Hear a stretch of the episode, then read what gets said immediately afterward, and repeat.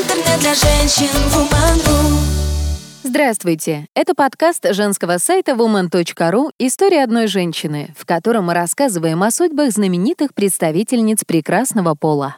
В этом выпуске речь пойдет о королеве Виктории. Самым долгоправящим монархом в истории Великобритании с недавних пор является Елизавета II. Однако раньше лавры принадлежали королеве Виктории, которая занимала престол на протяжении 63 лет. За эти годы одна из самых заметных фигур XIX века успела многое, но наибольший интерес у общественности всегда вызывали не государственные преобразования, а ее насыщенная личная жизнь. Woman.ru рассказывает об удивительной судьбе титулованной особы. Королева Виктория — одна из самых выдающихся представительниц в английской истории. В эпоху ее царствования страна двигалась в сторону прогресса семимильными шагами. Джентльмены тем временем свято чтили кодекс чести, а леди, как зеницу ока, оберегали кристально чистую репутацию. Сама Виктория пользовалась всеобщим уважением благодаря порядку, который установился в стране при ней. Впрочем, изначально настроения англичан были довольно скептическими. В первой трети XIX века британская монархия пребывала в плачевном состоянии. У короля Георга III были серьезные проблемы с психическим здоровьем, из-за чего его, в конце концов, признали недееспособным. У правителя было 15 детей, но преемники по разным причинам долго не задерживались на престоле.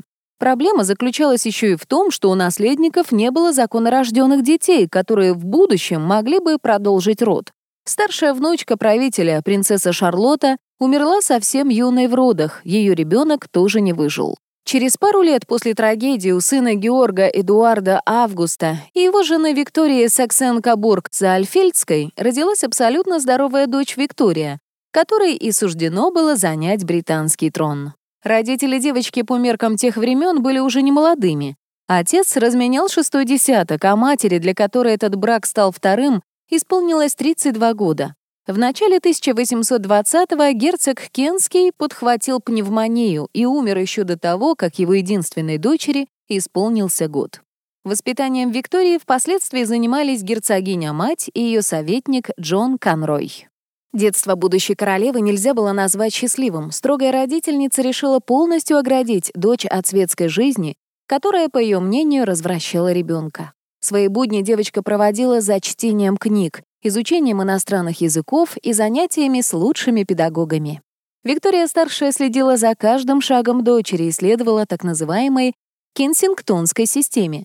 Так, например, до 18 лет Виктории приходилось спать в одной комнате с матерью, не разрешалось разговаривать с незнакомыми людьми и плакать на публике. Из-за вечных ограничений у принцессы сложились непростые отношения с матерью. Когда Виктории было 11 лет, она узнала о своем предназначении. Произошло это после кончины ее дяди Георга IV. Его место занял Вильгельм IV, который пусть и был многодетным отцом, но законных наследников не имел. Все потому, что король строил любовь с английской актрисой Дороти Джордан, официальный брак с которой был попросту недопустим. Пожилой дядя обещал племяннице, что доживет до ее 18-летия и введет в курс дела. Свое слово Вильгельм сдержал. Аккурат через месяц после того, как Виктория отметила совершеннолетие, король ушел из жизни. Став правительницей Великобритании, Виктория решила переехать в Букингемский дворец. Молодая королева настояла на том, чтобы матери, порядком утомившей ее сверхопекой, выделили самые дальние покои. Также девушка добилась увольнения советника Виктории-старшей Джона Конроя, который вместе с родительницей лишил ее нормального детства. Интересно, что изначально королева планировала принимать активное участие в политической жизни страны, однако советники убедили своенравную монархиню полагаться на членов правительства, и если министров и других государственных деятелей она могла хоть как-то контролировать, то собственному сердцу приказать не могла. До 18 лет у Виктории почти не было опыта общения с противоположным полом, если не считать дядюшек, советников матери и учителей. Сразу после вступления на престол королева начала наверстывать упущенное. И с какой скоростью? В 1838-м английской монархине представили наследника российского престола князя Александра Николаевича. Знакомство состоялось во время путешествия цесаревича, который активно искал себе невесту по Европе. В честь столь высокопоставленного гостя был устроен пышный бал. Нескольких танцев оказалось достаточно для того, чтобы Александр проникся самыми нежными чувствами к Виктории. На следующий день после бала наследник говорил лишь о королеве, и я уверен, что и она находила удовольствие в его обществе. Писал в своем дневнике полковник Семен Юрьевич, первый адъютант князя. Через пару дней взаимная симпатия стала тревожить не только офицера, но и весь английский двор. Цесаревич признался мне, что влюблен в королеву и убежден, что и она вполне разделяет его чувства. Виктория сама писала в личных дневниках, которых за ее жизнь накопилось более 140 томов, что молодой князь очаровал ее. Однако их брак был невозможен, и королева Англии прекрасно понимала это. Такой союз привел бы к кризису в обоих государствах, ведь одному из них пришлось бы отказаться от наследственного права на престол. Александр Николаевич вряд ли бы принес такую жертву во имя любви, а Виктория всегда ставила долг выше чувств. Расставание было эмоциональным. Александр Николаевич даже осмелился поцеловать правительницу Великобритании. Пути титулованных особ разошлись не навсегда. Много лет спустя сын Виктории Альфред и дочь Александра Мария поженились. Со своим будущим мужем, по совместительству кузеном Альбертом Саксен-Кобург-Готским, Виктория познакомилась еще в 17-летнем возрасте. Как бы высокопарно ни звучало, но они были предначертаны друг другу судьбой. Роды их матерей с разницей в 3 месяца принимала одна и та же повитуха. Общий дядя Виктории и Альберта, король Бельгии Леопольд, давно мечтал устроить их союз. Племянник вроде был и не против, но только племянница наотрез отказывалась вступать в брак. Во время первой встречи потенциальный муж совсем не понравился принцессе. Он показался ей пусть и симпатичным, но каким-то слабым. Кроме того, Виктории, в то время совсем не общавшейся с мужчинами, была противна сама идея замужества. Прошло всего пару лет, и королева вдруг сменила гнев на милость. В октябре 1839 года возмужавший Альберт приехал в Винзор, чтобы повидаться с родственниками. Молодой человек уже не преследовал цели расположить к себе двоюродную сестру, где-то в душе понимая, что поезд ушел. На удивление, Виктория сама начала проявлять заинтересованность.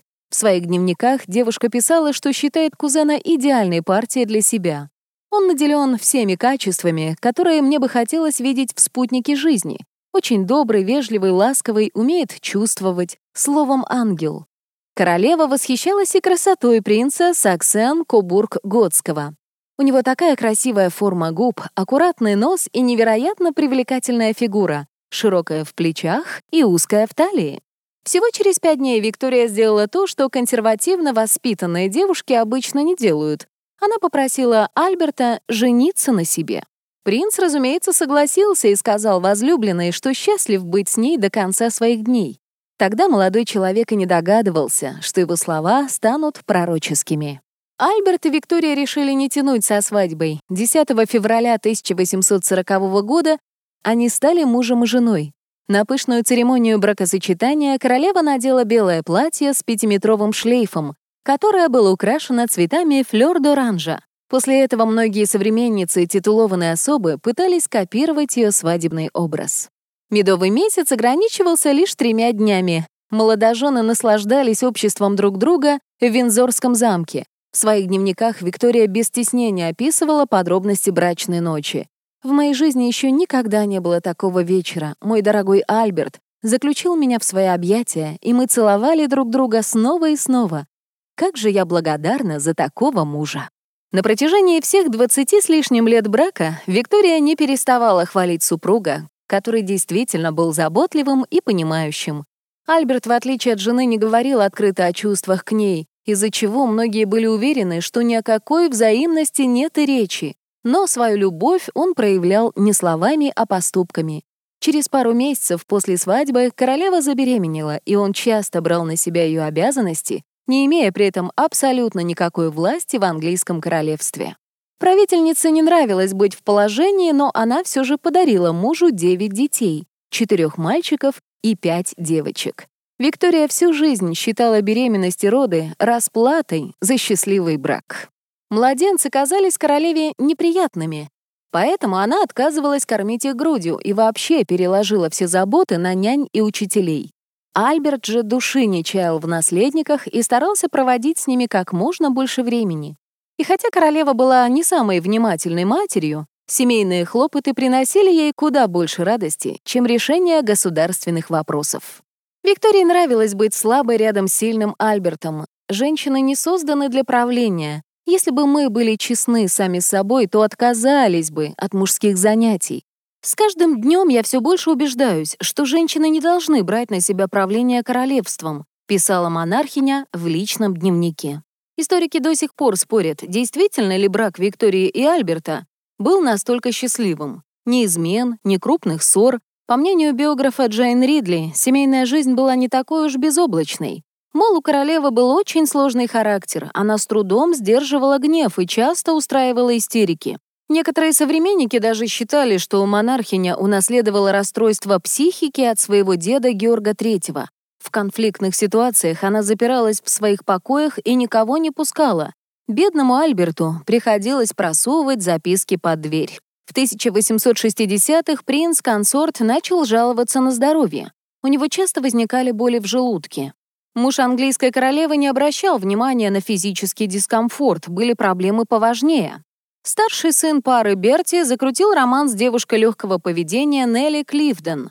Альберту было стыдно за поведение наследника, с которым у Виктории и так не складывались отношения. Переживания не лучшим образом сказались на самочувствии принца-консорта. К концу 1861-го его состояние ухудшилось. Болел уже не только желудок, но и спина и ноги. 14 декабря того же года Альберта не стало. По официальной версии, мужа Виктории погубил брюшной тиф. Однако сегодня распространены версии о том, что он страдал болезнью Крона или онкологическим заболеванием. Смерть горячо любимого мужа подкосила королеву. Она тут же обвинила Берти, ведущего разгульный образ жизни, в гибели его отца. «Я больше никогда не смогу смотреть на него без содрогания», — говорила Виктория доверенным лицам.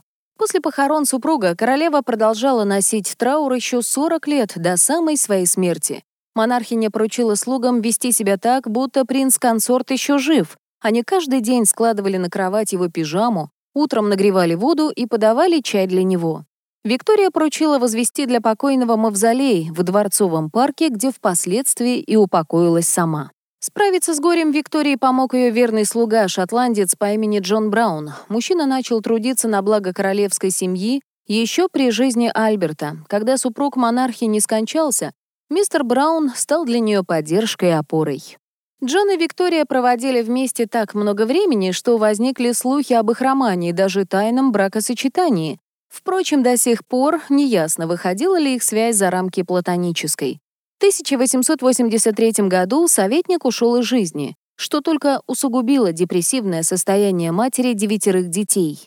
Отвлечься от печальных мыслей королеве помогла новая дружба. В 1887 году на золотой юбилей Виктория получила в свое распоряжение 2 слуг из Индии. Вдовствующая монархиня тут же обратила внимание на жизнерадостного Абдулла Карима, который быстро втерся к ней в доверие и стал фаворитом. Общение с уроженцем Индии доставляло ей колоссальное удовольствие. Поэтому Кариму было пожаловано звание Мунши. До самой смерти Виктории он исполнял обязанности ее секретаря. До сих пор непонятно, был ли роман у королевы и ее помощника.